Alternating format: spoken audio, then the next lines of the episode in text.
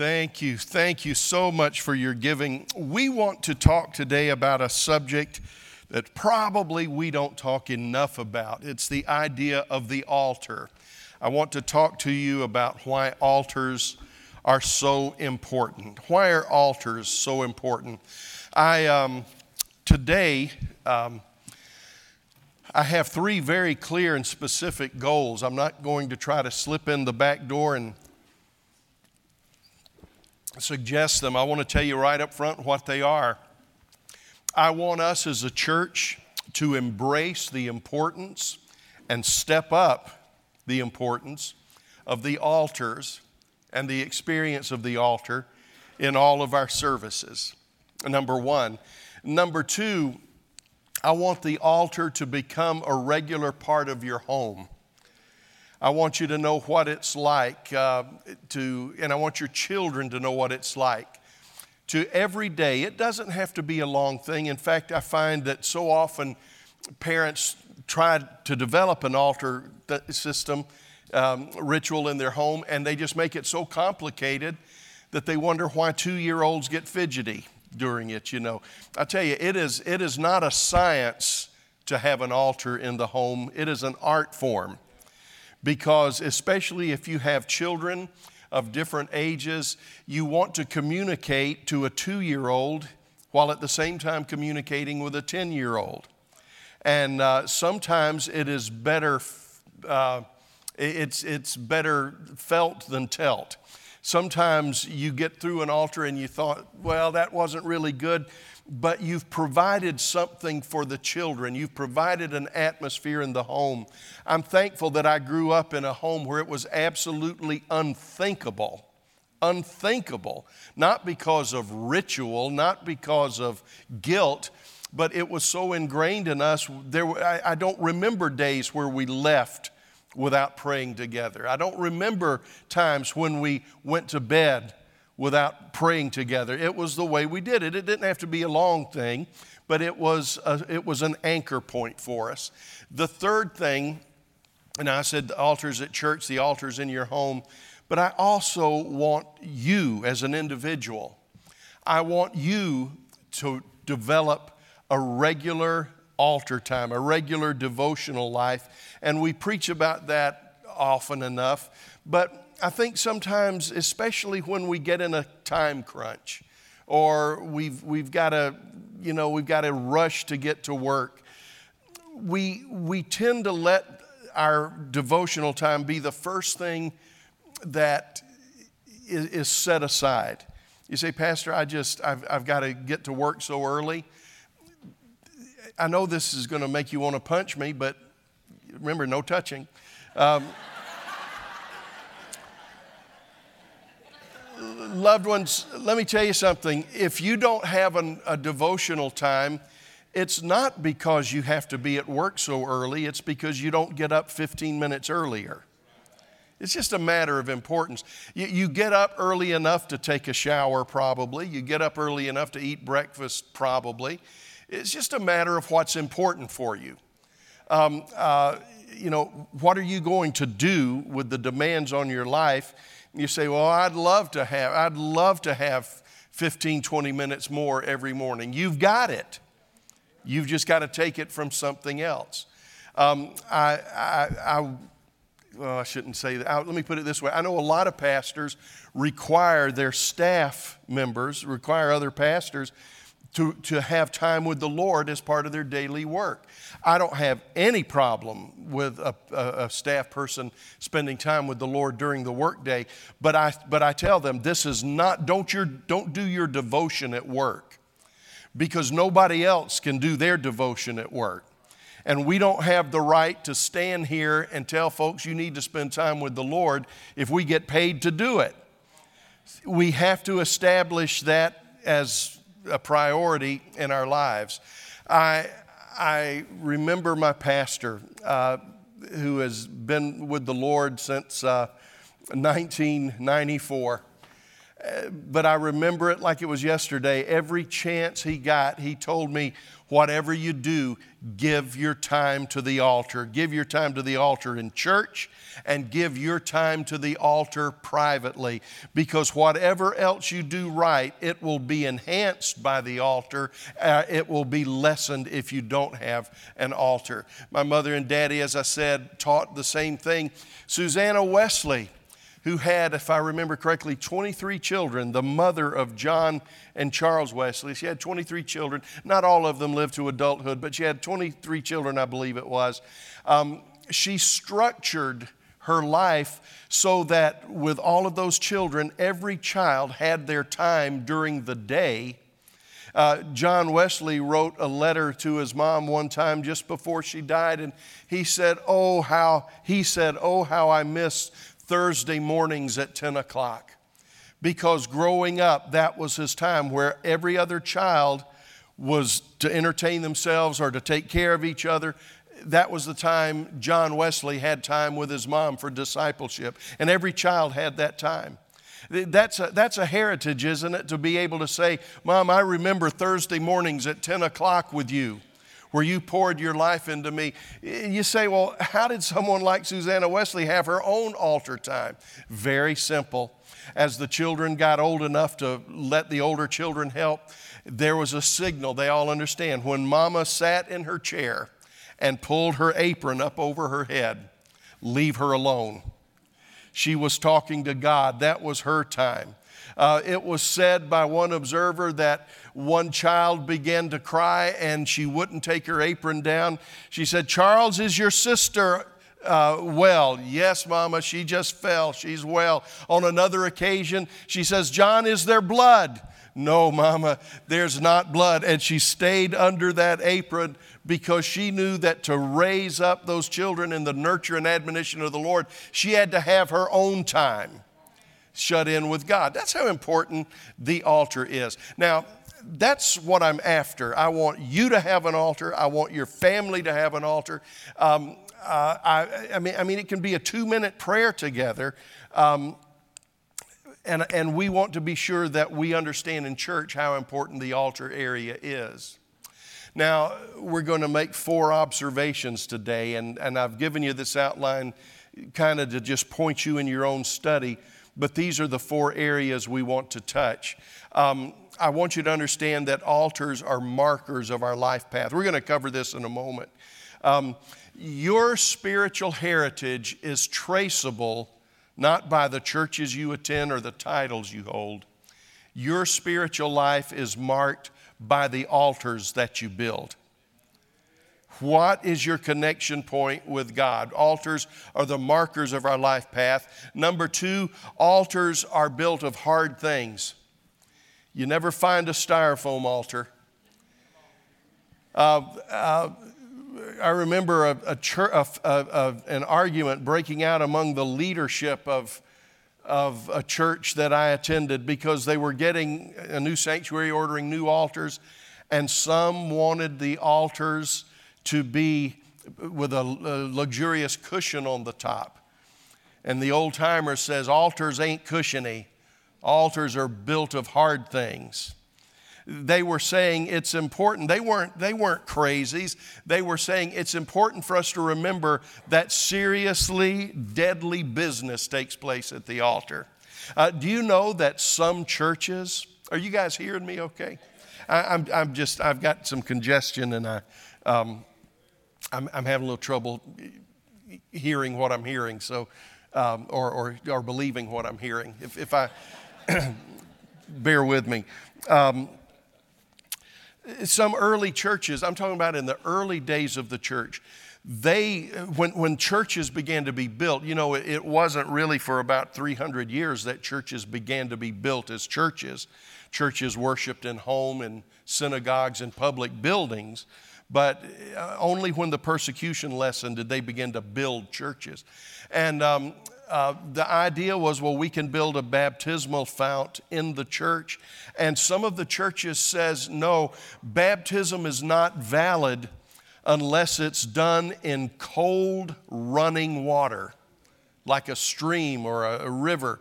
And they weren't crazy. What they were saying is when someone goes into the water, they need to realize see, we, we heat the tank now.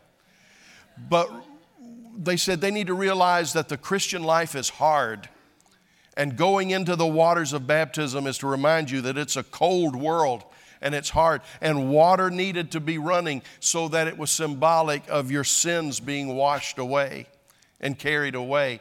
So the, the, the church has always had a battle of not only what we do, but how do we represent what's taking place um, in, in, our lives. Um, heart, altars are built of hard things, number two. Number three, altars are places of violence. They are places of violence. And number four, altars are places of encounters with God.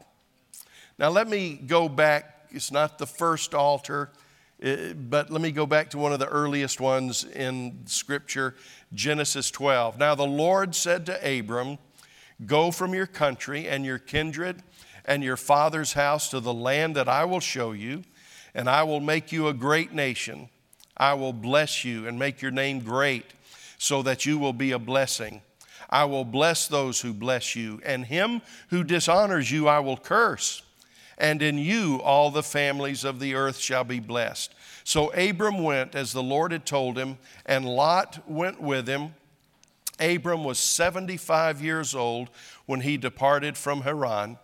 And now Haran was their, was their first stop in their journey, uh, but that's it's a, another story.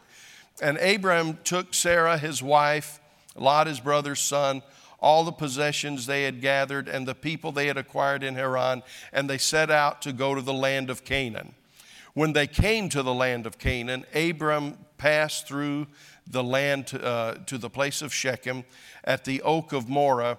At that time, the Canaanites were in the land. Then the Lord appeared to Abram and said, To your offspring I will give this land. So he built there an altar to the Lord who had appeared to him. From there he moved to the hill country on the east of Bethel and pitched his tent with Bethel on the west and Ai on the east. And there he built an altar to the Lord and called upon the name of the Lord. It's interesting the power that an altar has. Um, Jacob, in his journey fleeing from his brother, fleeing from his family, trying to sort out the destiny of his own life, went to the place approximately where this altar was built. And when he slept, he had a vision of the throne of God and of angels on assignment. And many scholars believe that it was symbolic of a residual presence that had been established by uh, Abraham when he built the altar in this area. Now, an altar today signifies something largely lost in our culture, but um, I want to give you uh, about four or five main ideas for you to think about as we work through this outline today. Um, this is in your notes. Number one, it's under key ideas. Altars can be literal or symbolic, but both are very real. That's why in acts of devotion to the Lord and in acts of rejecting, you remember we talked, our first two foundational stones are about embracing and rejecting. And a lot of times in Scripture, when something was being embraced, even if an altar had been forgotten, it was rebuilt. It was rebuilt. There's a significance that takes place where an altar has been built to the Lord. But there's also times in Scripture where an altar had been devoted to sacrilege and to wickedness and the gods of this age. Paul said that uh, idols are, are, are, connected with demons.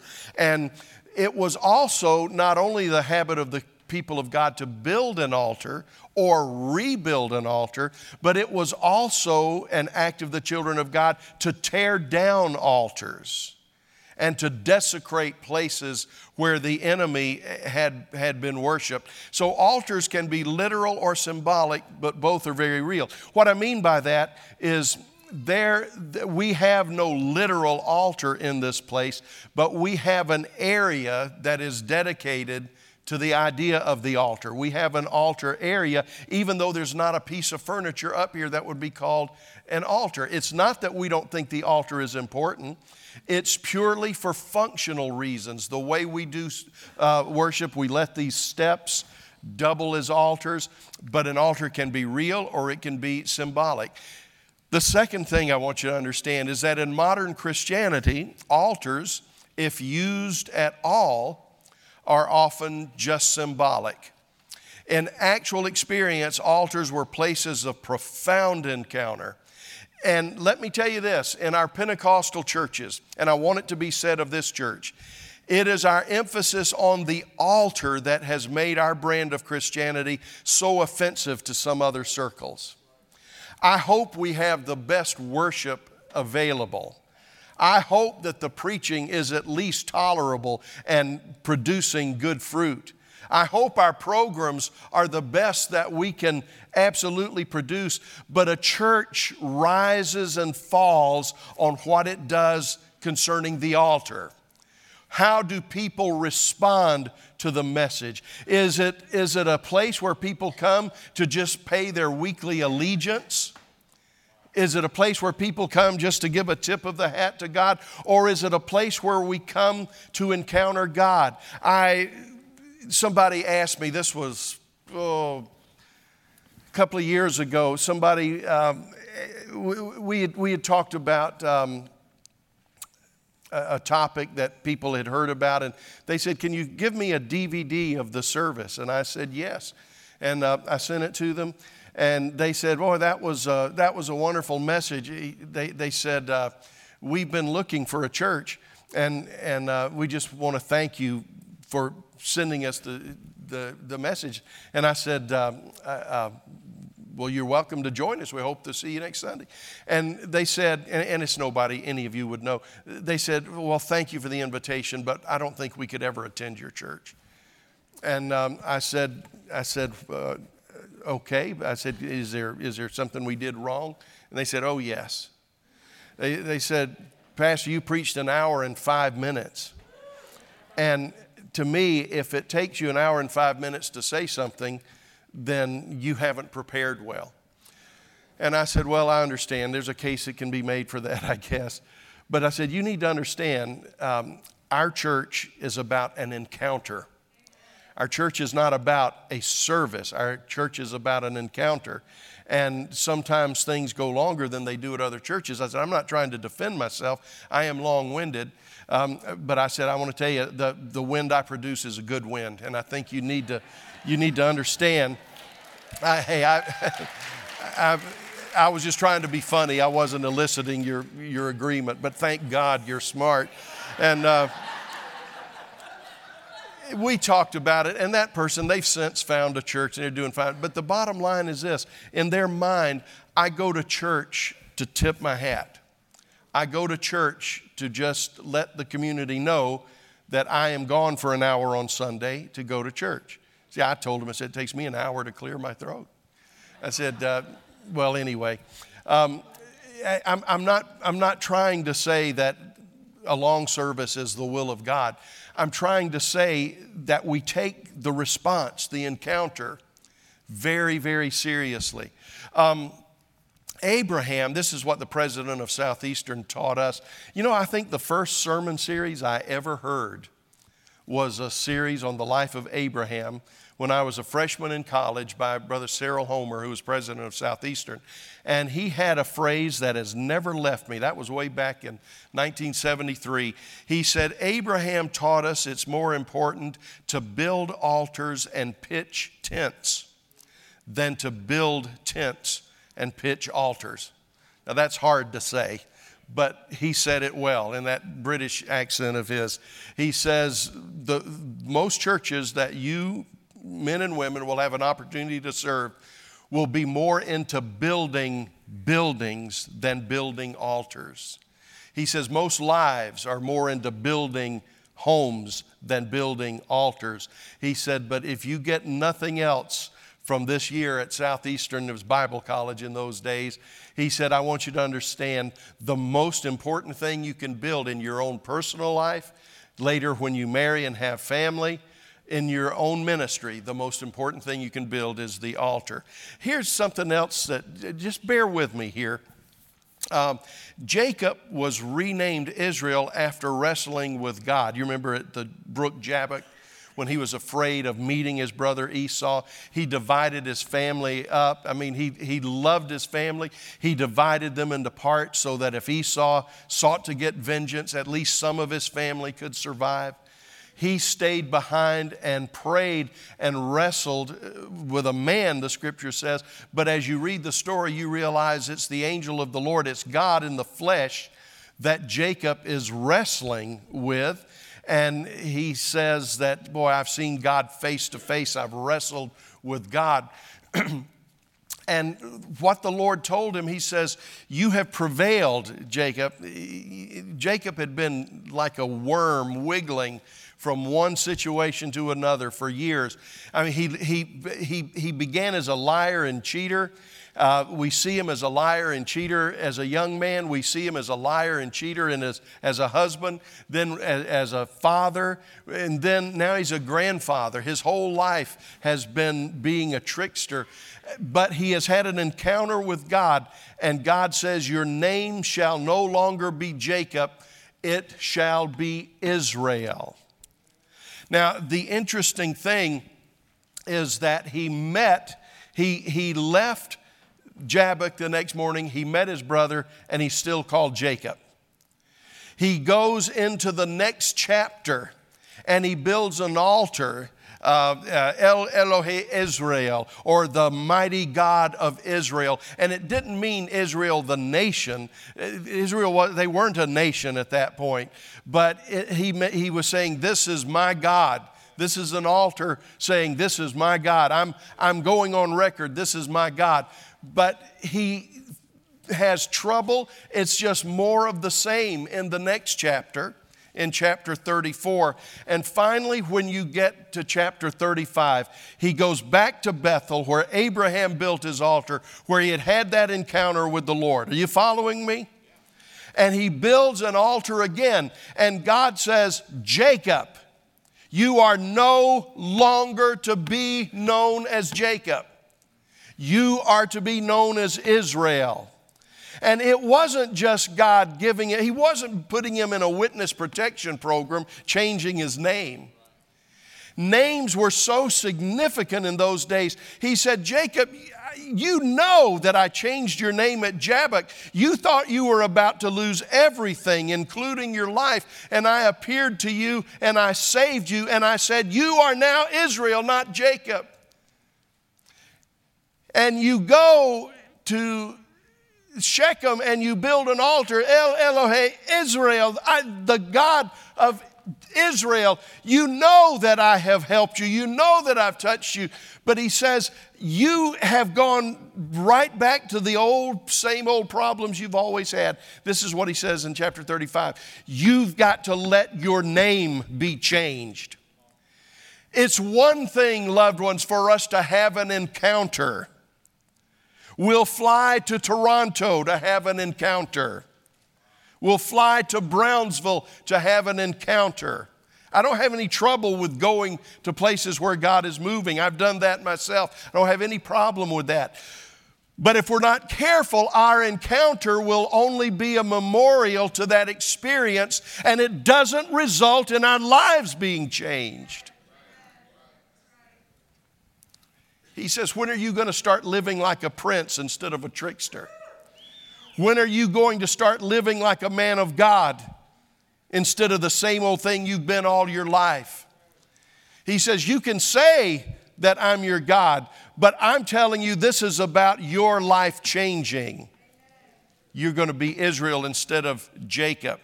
We've got to live it out. And even Jesus discovered the peace of God at an altar in Gethsemane. Now, let me touch on those four things that I wanted to talk to you about. Uh, altars are markers of our life path. Altars are built of hard things. Altars are places of violence, and altars are place of encounter. I'm just going to hit these things quickly, but some sources are there before you for you to search it out. Um, Jack Hayford, the first point is altars are markers of our life path. Jack Hayford, I heard him preach one time about altars, and he identified four characteristics of altars in the life of Abraham. He said, number one, there were altars of promise. The first altar we find Abraham building is at Shechem, Genesis 12, 1 through 7. This is what we read earlier.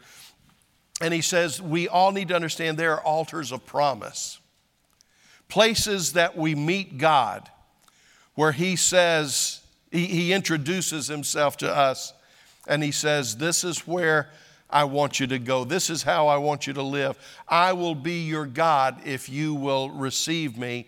I will be your protector. I'll be your sanctifier. I'll be your provider. So we all know what it's like to, to have an altar of promise. I remember when I gave my heart to the Lord Jesus Christ, Sunday night, East Side Assembly of God in Pensacola, Florida. I gave my life to Jesus. I did not know all that it meant. I did not know all that I would uh, experience but I had a good upbringing and I knew that God was good and I knew that He loved me.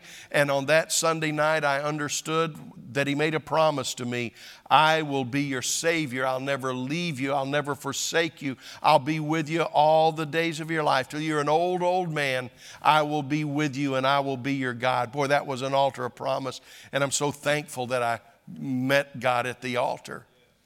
There are also altars of prayer and praise uh, Abraham built another altar at Bethel where he, he said, Now I've not only received the promise, but I'm going to worship God. It's not going to be just a look back to the past, but it's going to be a look ahead.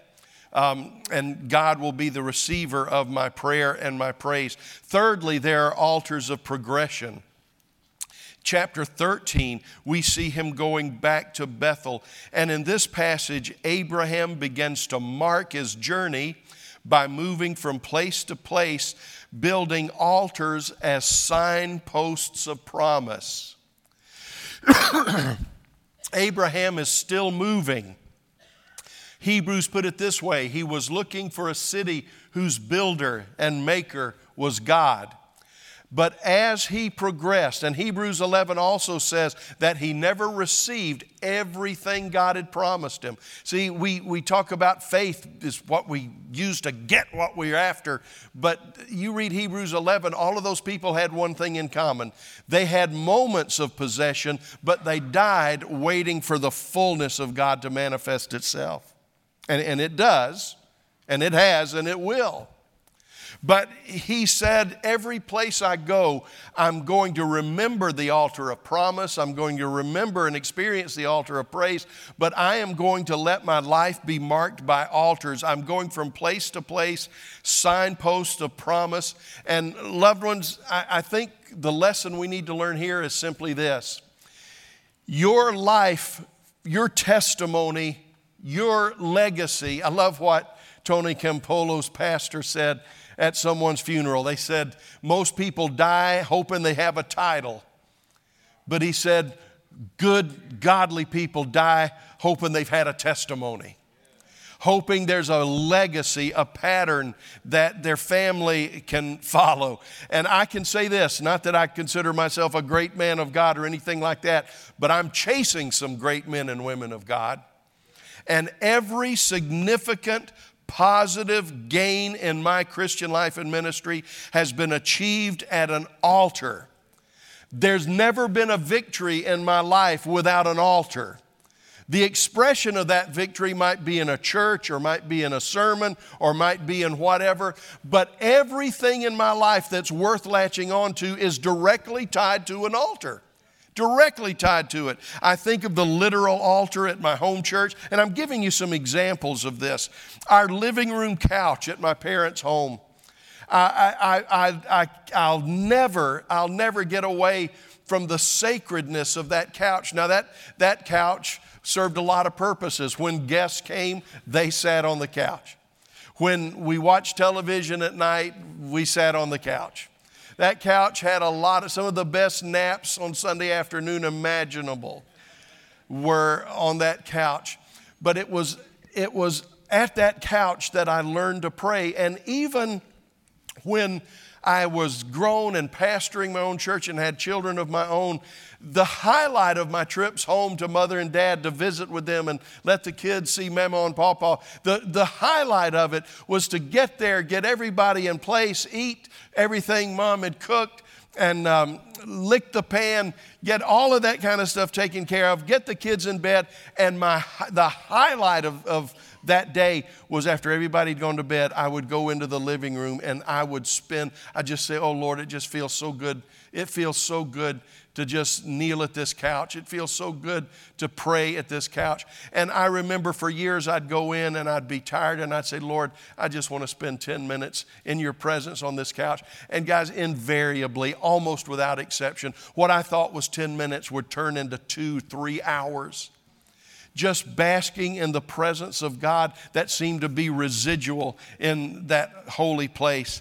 There's an old altar at Brownsville Assembly of God they threw away when they remodeled the church. If you go to Brownsville Assembly of God Church, the old sanctuary is now just offices for the school. But I remember going in there, I, I paced it off. I, I stood, it was at the entrance to a secretary's office. I told my kids, This is where I answered the call of God. Right here was an altar. Right here, I settled the question. This is where I said yes to the call of God for my life. And, and nobody else seemed to appreciate the solemnity of that place except me, but I knew an altar had been there.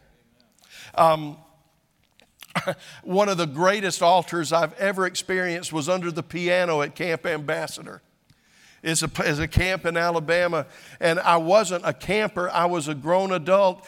Um, but Ramona and I had been told we would never have any children.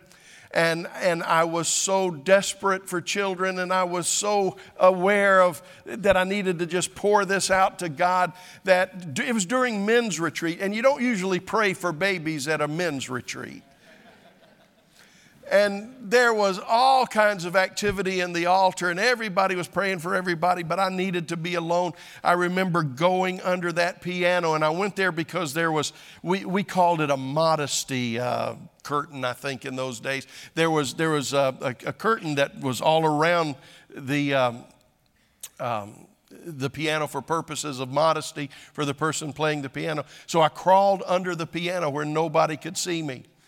And there, for the course of about an hour, I just poured out my heart to God. I poured out my heart to God.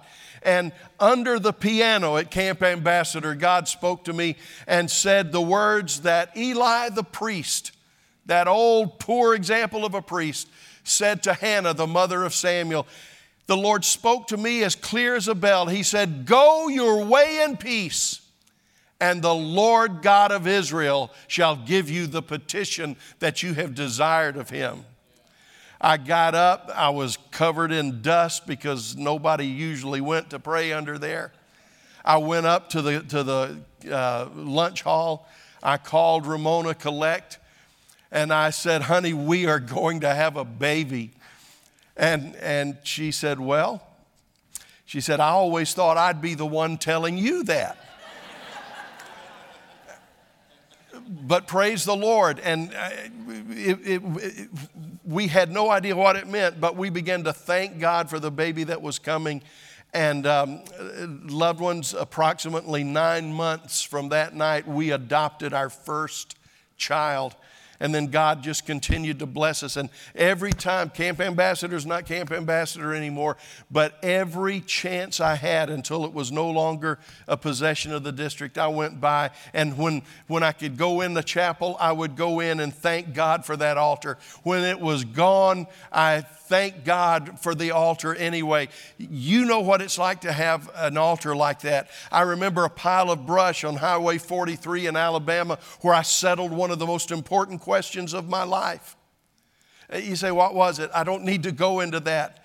But I can tell you, I couldn't carry it any longer, and I pulled off the side of the road and I knelt down a few yards off the highway in a pile of brush. And I said, God, I'm not willing to do what you're asking me to do, but I'm willing to be made willing. And at that moment, God flooded my heart with a, with a resolve that saved, I think, my life and saved my ministry. That was an altar is a secret place on Pensacola Beach I go back to every chance I get. And in each of the homes that we've had, Ramona and I, there's a place where I touch God. Loved ones, I'm trying to tell you, you have to find an altar. It may be varied, it may not even technically be an altar, but find yourself an altar. Find a place. David Wilkerson called it, excuse me, he said, he says, he says, just as lovers have a place they call a, a tryst or a tryst, it's, it's that English American pronunciation. He said, he said, you need to have a place, you need to have a trysting or a trysting place with God. You need to have a place where, like two lovers meet, God and his servant meet, and you settle the issues of life shut in with God. And then there were altars of possession. These were places where victories realized and the promises fulfilled. Genesis 22 Abraham received the greatest revelation, arguably the greatest revelation that he had ever received. Um, it was when he was asked to sacrifice his son, and God gave him a revelation about the nature of God and his faithfulness that changed the face of Judaism and Christianity forever. Hebrews 11, I wrote down the wrong scripture. It should be Hebrews 11, 19, not Hebrews 11, 39 and 40. I, I, I just had the wrong scripture. But in Hebrews 11, 19, the scripture says, At that moment, Abraham received a revelation about the nature of God that changed his life forever. Well, let's don't stop there though, because we got to be done here in just a few minutes. I want you to understand that altars are built of hard things. Now, first of all, they mark our life path. And guys, let me say one thing. The pastor heart in me wants to caution you. Um, I think it's fine to go to significant places and honor what God has done. Justin and I went inside Charles Spurgeon's church, and one of the highlights for me, and I think it meant a lot to Justin too, was be able to stand behind the pulpit where Charles Spurgeon preached. And I asked the Lord to let that anointing be upon us that was upon Charles Spurgeon. I, I don't think there's anything wrong with that. Um, I, I, I, go to places and, and, I, and I think of those places and I ask for the solemnity of those places, the anointing of those lives to settle on me. But we need to be careful, and I'm, I'm, I'm not saying this to criticize anybody. Please understand that. I've got enough in my own life. I don't need to pull people down and criticize them as well. But there's a teaching, there's a tendency right now that we need to go to the graves of great men and women of God and somehow soak in their spirit.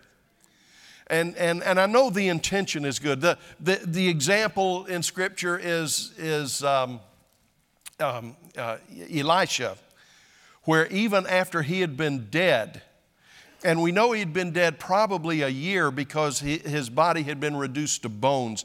The way, the way most burials were done through most of Israel's history is you put a body in a tomb, you waited a year for all of the flesh to decay, and then you came and put the, the bones in an ossuary in the boxes.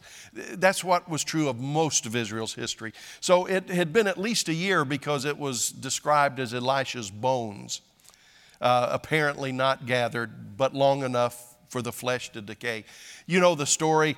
In a time of battle, men opened a tomb and not wanting the enemy to desecrate the body of their brother and comrade in arms, they threw him in the grave, not realizing it was Elisha's grave. And when his dead body hit the bones of Elisha, he sprang up to life. And we praise God for that. Um, but, loved ones, that's being used as a we're going to go to the graves of great men and women of God and just pray for their anointing to become ours. I think that's a dangerous thing. I, I don't think it's a wise thing. And you got to understand, it, it, Elisha was not a search for Elisha, it was a coincidence.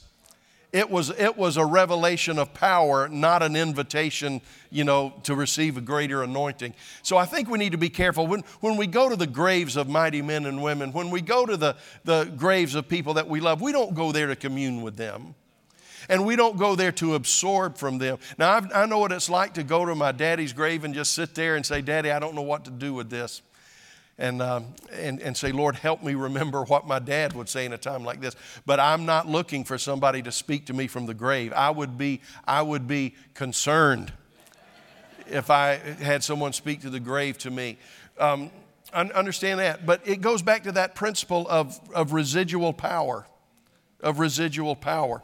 Uh, and there's more I could say. I don't, again, I don't mean to be critical. But let me go into the next thing. Altars are built of hard things. Altars were built of stones, they were not allowed to be built of wood. Um, uh, in certain circumstances, they had to be stones. Um, and, the, and, and in some circumstances, they weren't allowed to be cut stones. They were to be stones rough surfaced and stones with things that if you went upon the altar, it would, it would stick you, it would protrude. Altars are a reminder of our weakness and our total dependence upon Him. Now, can I tell you this? Not, not everybody's going to be able to grasp this, and I'm not talking down to you when I say this, but you've got to be of a certain spiritual maturity to understand what I'm about to say. Altars will often offend our sensibilities. Altars will often seem incomprehensible to us when we get there because we will say, God could not possibly be requiring this of me. I, I, I never read the story of God requiring Abraham to offer Isaac as a sacrifice without being offended. This is not the way God works. This does not make sense. This does not, this does not fit God's DNA or does not fit God's profile. Loved ones, God had forbidden child sacrifice. That's why he was driving the Canaanites out of the land. When you read the story of the Old Testament, the thing that God said, No more will I tolerate you, is they were sacrificing their children. And the thing that caused Israel and Judah to cross the line was not their idolatry and all of their other stuff, it was when they began to sacrifice their children. That's why we need to take abortion very seriously in this culture. You see, and, and for God to say, I want you to take the life of your own son, it doesn't fit any grid whatsoever. But beyond my understanding, beyond my explanation, I can't sit here and defend God all I can say is two things. God sometimes requires of us things that we do not understand, not because it violates His nature, but because He is doing something beyond our ability to grasp. God would have never allowed Abraham to sacrifice his son. But God was using the example of the pagan nations around him requiring the most unimaginable thing, and he was using it as a venue to reveal his true nature to Abraham. And we say, Oh, I knew it, I knew it, I knew it. The problem is you don't know it at the time. You say, well, I'm, I'm mature enough, I can handle it. Then why, in the name of all that is holy, did Jesus Christ, the Son of the living God, on his altar of sacrifice, why did he ask a question and it wasn't poetic? My God, Papa was the word he used. Papa, Papa, why have you forsaken me? It was a very real thing. Jesus wasn't caving into emotions. Jesus wasn't, wasn't misunderstanding the application. The unthinkable was happening at the altar. But the unthinkable needed to happen for us to be redeemed.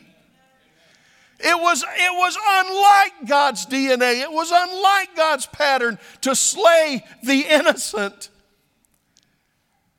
And it created such a mystery that Jesus momentarily saying, Lord, why is this happening? There's no wrong in my hands, there's no sin in my heart. But Jesus regathered his composure. And this is what he says Is there any other way? Is there any other way? No. So, not my will, but your will be done. Altars are built of hard things, loved ones. Sell that business. But Lord, that's my security in that relationship. But Lord, that's my joy. Take that step of faith. Lord, that's not good business. Oh, I want to tell you, some of the hardest things imaginable will happen at the altar. But I can also tell you this I know this about altars. If you'll give it time, you will find that what you have bought with your obedience is far greater than what you've been asked to give up. Far greater. Altars offend our sensibilities, and altars require sacrifice. My mom, guys, I'm trying to quit here. I still got about seven minutes, but my mom, whenever my mom was going through a tough time and she would just disappear, I don't mean like run off, but when we just didn't know where she was. If she had been going through a tough time, I knew where to find her. I could drive to the old Sacred Heart Hospital. It's now Sacred Heart is a big hospital in Pensacola, uh, multi-million dollar complex, and but when I was born there, it was it was built in the I think 1912, and it, it, it's still a historic landmark, but it's just an old building. It looks like something from the from a century ago, my mom would park in a little parking lot. The hospital is long since not a hospital. Now it's a school, but she parks under a balcony. And that's where she settled her issues with God. And, and I, I, I knew, I think I was the only one until she died that knew why she went there. And I'm not trying to be emotional, but she says, when you were nine years old and you were in surgery, and they said he's not coming out of surgery, probably. She said, um, I was told I was probably going to lose my baby. Didn't tell anybody. She, she only told me about it years later. She said, I went out on this balcony and I called and I wrestled with God. And she said, I realized that God was asking me something like He'd never asked me before. And he said, Eunice, do you trust me enough to commit your baby boy into my hands? She said, Lord, he's always been in your hands. He said, You know what I'm talking about. Can you love me if I take him home now? Can you love me if there's a plan beyond your understanding? Can you let this balcony be an altar of sacrifice? In which you say, like Job said, Though he slay me, yet will I trust him. I was a teenager when she told me this. She says, I bowed with bitter tears dripping through the grade down to the parking lot below. And she said, I looked down. I couldn't look up, but I said, Lord, be it unto me according to your word the will of the Lord be done. God is good, and everything He does is good. I commit it to your hands. And she said, A peace unlike any peace I'd ever known flooded my heart. I walked in, and she said, They came into the room and said, It's touch and go. By the next day, they said, He'll be okay. She, I said, So you're saying that God was going to kill me unless you could say yes? She said, Oh, no. She said, This, it, this wasn't a game. This wasn't God saying, If you can't surrender, I'll take your son. But if you can surrender, I'll let him live. She said, I walked into the hospital with no assurance. I had not just struck a deal with God. I didn't know if you were going to live or die. She says, But I tell you what I did know. I walked into that hospital knowing that God loved me beyond my wildest expectations and dreams. And whether you lived or died, I was in the hands of a God who loves us all more than I can imagine. See, loved ones, we think we prevail when we, when we wheel and deal with God. But remember the three Hebrew children I've talked about so much? They didn't say God is able and God, because we're having faith, God will get us out of this. You remember what they said? God is able to deliver us, and we believe that He will. But even if He doesn't, we're not going to stop worshiping and loving Him. You see, most of us in our relationship with God, most of us in the altar stop when we've got a good hand of cards when we have negotiated a good deal. But I'm telling you, at the altar, at the altar, there is a place that few find. Hear me, it's a place few find, but it's a place where we can know Him like we've never known Him before and trust Him like we've never trusted Him before. Altars, number three, are a place of violence. At altars, blood is spilled, death occurs, and fire consumes flesh. I want to tell you, altars are not a place to go to get your boo boo tended to. Now, in one sense, it is. We bring our needs to the altar, we bring our sickness to the altar, we bring our lives to the altar. But, loved ones, the altar is not a cure all, the altar is a give all the last thing I want to say is that altars are places of special encounters with God. I believe the days are coming in which every believer needs to know and experience the Lord for themselves. Altars are where God does his most obvious work. Loved ones, that's why I tell you to come to the altars, even if it's for five minutes. Develop a church culture where we don't listen and leave but we listen and come. We listen and receive. You say, Pastor, if we all did that, there wouldn't be room for everybody. Then make your seat an altar. Quit treating the service, if you do this, as an hour and a half of entertainment. But now I got stuff to do. I'm being brought to the altar of Almighty God. I, I, I wish I could find the article and the picture, but it's long lost in my files there was an altar, or excuse me, a sculpture that was made. I don't even remember the culture. It was, um, it was in a remote place, and the only reason people seemed to go to that town was to see the sculpture. It was renowned. And the, when people got there, when people got there, it was almost always the same response I've seen many sculptures better than this one. It was a sculpture of Jesus on the cross, but it was off balance. The Christ was ugly. It, it, it, was like he was leaning in an odd position.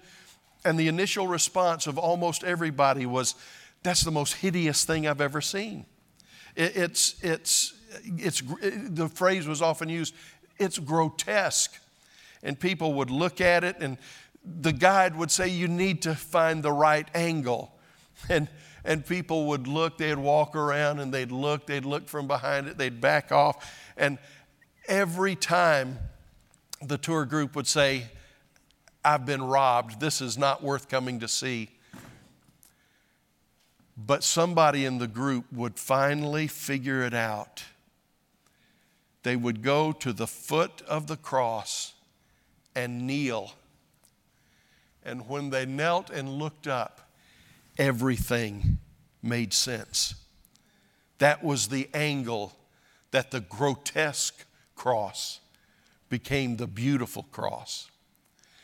And, loved ones, what we need to learn in Christianity is that the cross of Jesus will always look grotesque when we view it from our perspective.